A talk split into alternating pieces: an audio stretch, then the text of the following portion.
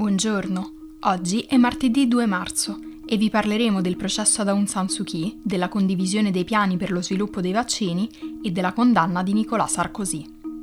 Questa è la nostra visione del mondo in 4 minuti.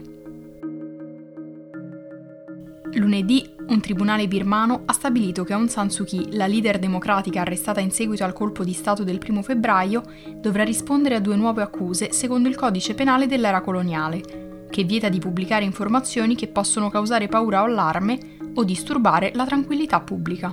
Un'altra accusa è stata aggiunta in base a una legge sulle telecomunicazioni. Suki era già stata accusata di aver violato una legge sulle restrizioni alle importazioni e un'altra sulla gestione dei disastri naturali.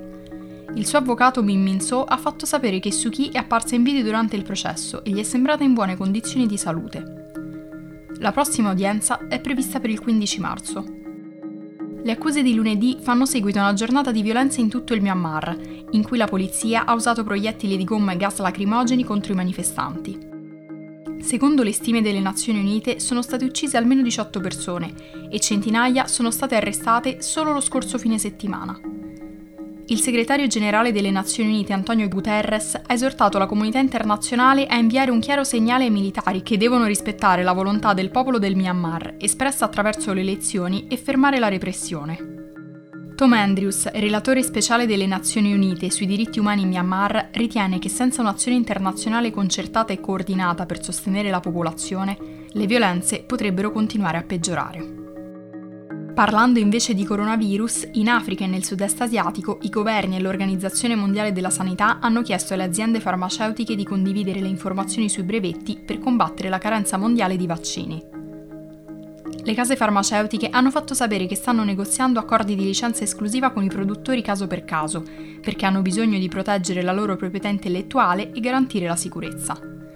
Tuttavia, molti ritengono che un approccio così frammentario non possa risolvere la situazione.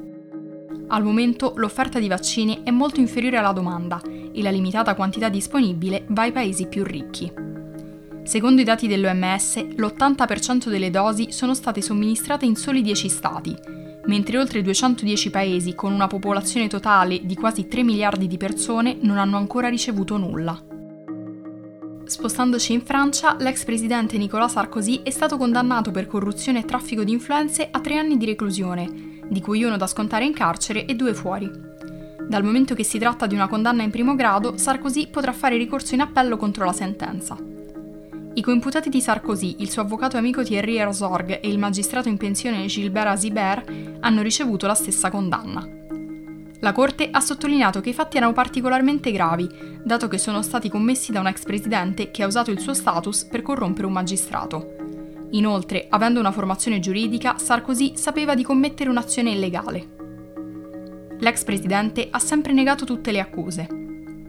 Il caso è partito da un'inchiesta del 2014 riguardante alcune intercettazioni in cui Sarkozy offre ad Asiber un lavoro a Monaco in cambio di informazioni riservate circa le indagini sul finanziamento della campagna presidenziale del 2007, che sarebbe stata sostenuta illegalmente dall'ex presidente libico Muammar Gheddafi. L'avvocata dell'ex presidente Jacqueline Lafont ha continuato a sostenere che il caso sia basato solo su delle dicerie.